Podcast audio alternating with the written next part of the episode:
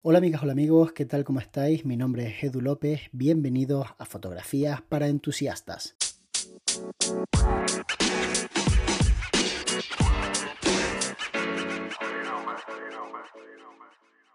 Hola Edu, ¿qué tal?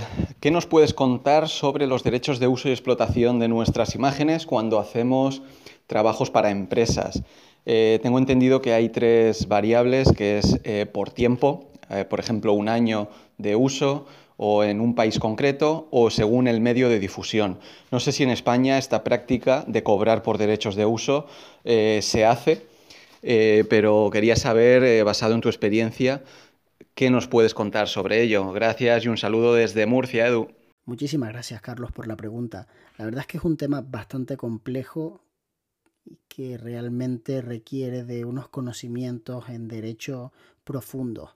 Yo lo único que voy a hacer es una pequeña aproximación a lo que sería en la práctica el tema de los derechos de autor, los derechos morales, etc.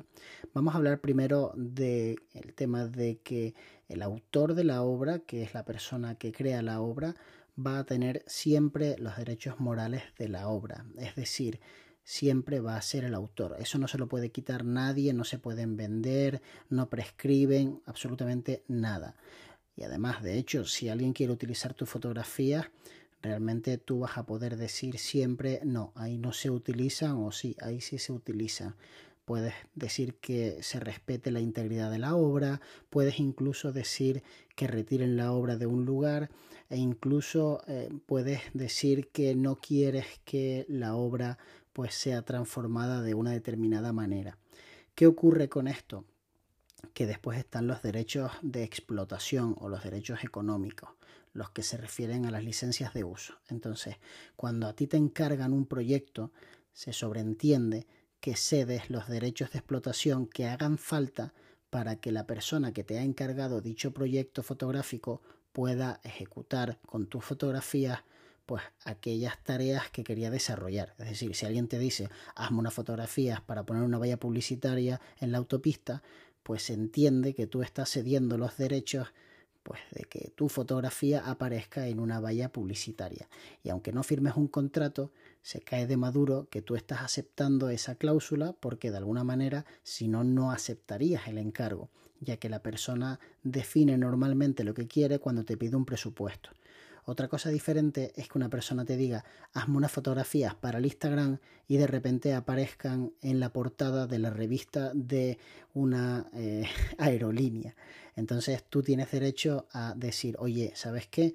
Me has pedido un presupuesto para una fotografía de Instagram, te he cobrado 100 euros y resulta que la fotografía es la portada de la revista de una aerolínea que la han visto solamente este mes pues medio millón de personas, por lo tanto merezco una compensación mayor.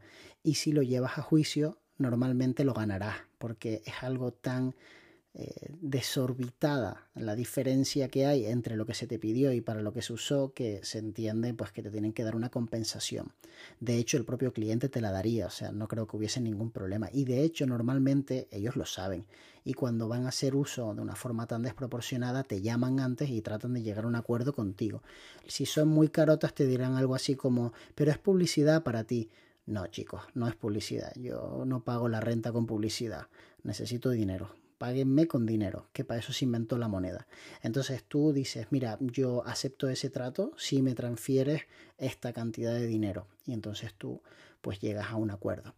Ahora bien, ¿qué pasa con las fotografías que eh, creamos para un determinado proyecto y que de ninguna manera pues se habló del tiempo que se podían utilizar? Bueno, pues en España no existe el carácter ilimitado en la sesión de los derechos. Eso que veis, por ejemplo, en los concursos que hay por internet de fotografía de sedes de forma ilimitada en cualquier territorio, eso no, eh, no es legal. O sea, ese, eso se cae de maduro y no es legal. Lo que pasa es que ellos lo ponen y la gente pues quiere participar, le da igual, lo pone ya listo, pero si reclama puedes perfectamente ganarlo, porque eso no es legal. Aquí los derechos normalmente por defecto se firman de 5 años y en el mayor de los supuestos son 10 años y ahí hay que volver a negociar.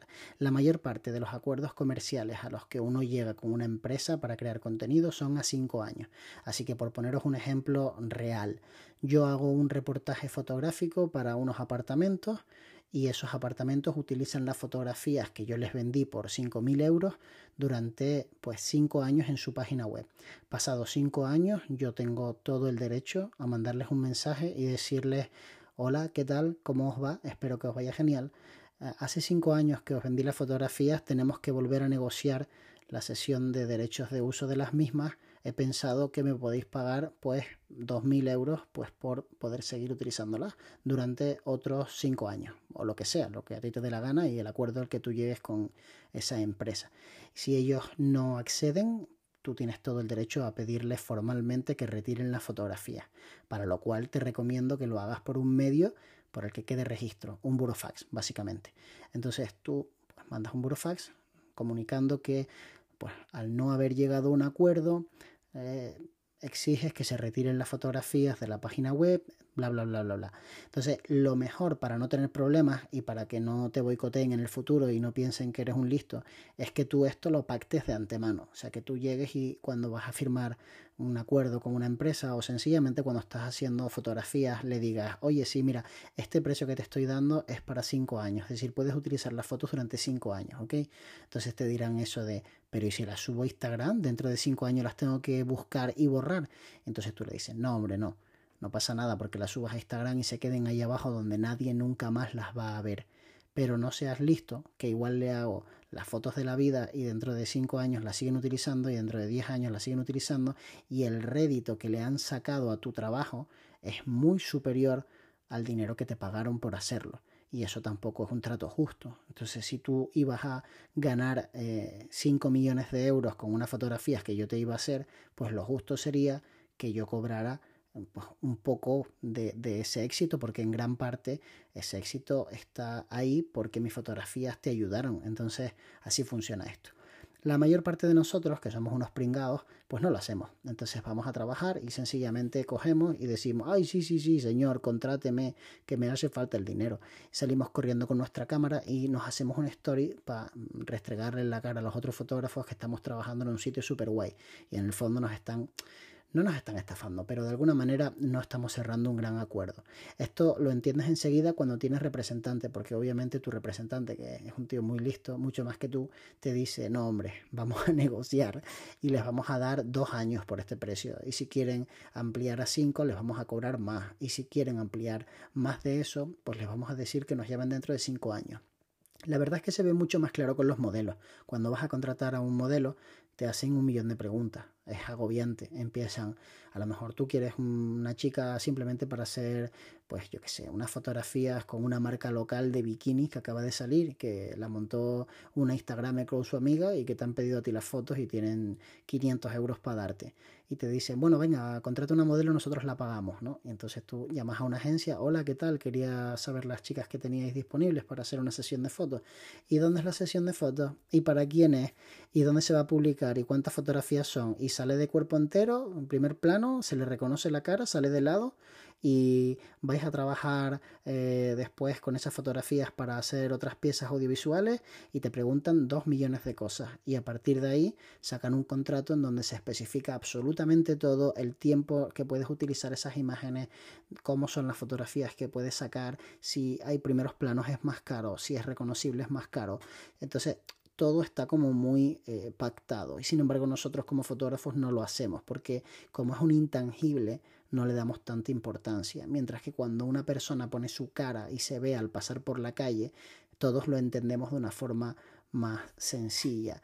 Entonces yo creo realmente que es importante dejar por escrito todo el acuerdo que tengamos con las empresas con las que trabajamos, al menos en emails, en, un presupuesto que te lo firmen. Para eso se inventaron los presupuestos. O sea, los presupuestos mucha gente cree que son para decirle a tu cliente, oye, esto vale tantos euros. No, hombre, el presupuesto es para dejar pactado todo lo que se va a hacer, cuándo se va a entregar, cuánto cuesta, dónde se puede publicar, durante cuánto tiempo.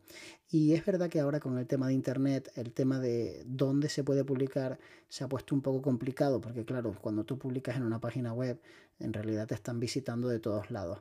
Pero normalmente por defecto se entiende que si tú estás haciendo un trabajo en España, se puede publicar en España. Otra cosa es que después la gente pues lo vea a través de internet y demás, que eso entiendo que entra dentro de lo de lo que se acepta por defecto, pero no es lo mismo eso que decirle a una persona, mira, te voy a hacer unas fotografías y no especificas dónde se pueden publicar y esa persona de repente coge tus fotografías y las está utilizando en una valla de la autopista de Alemania. Pues obviamente eso no es tampoco justo.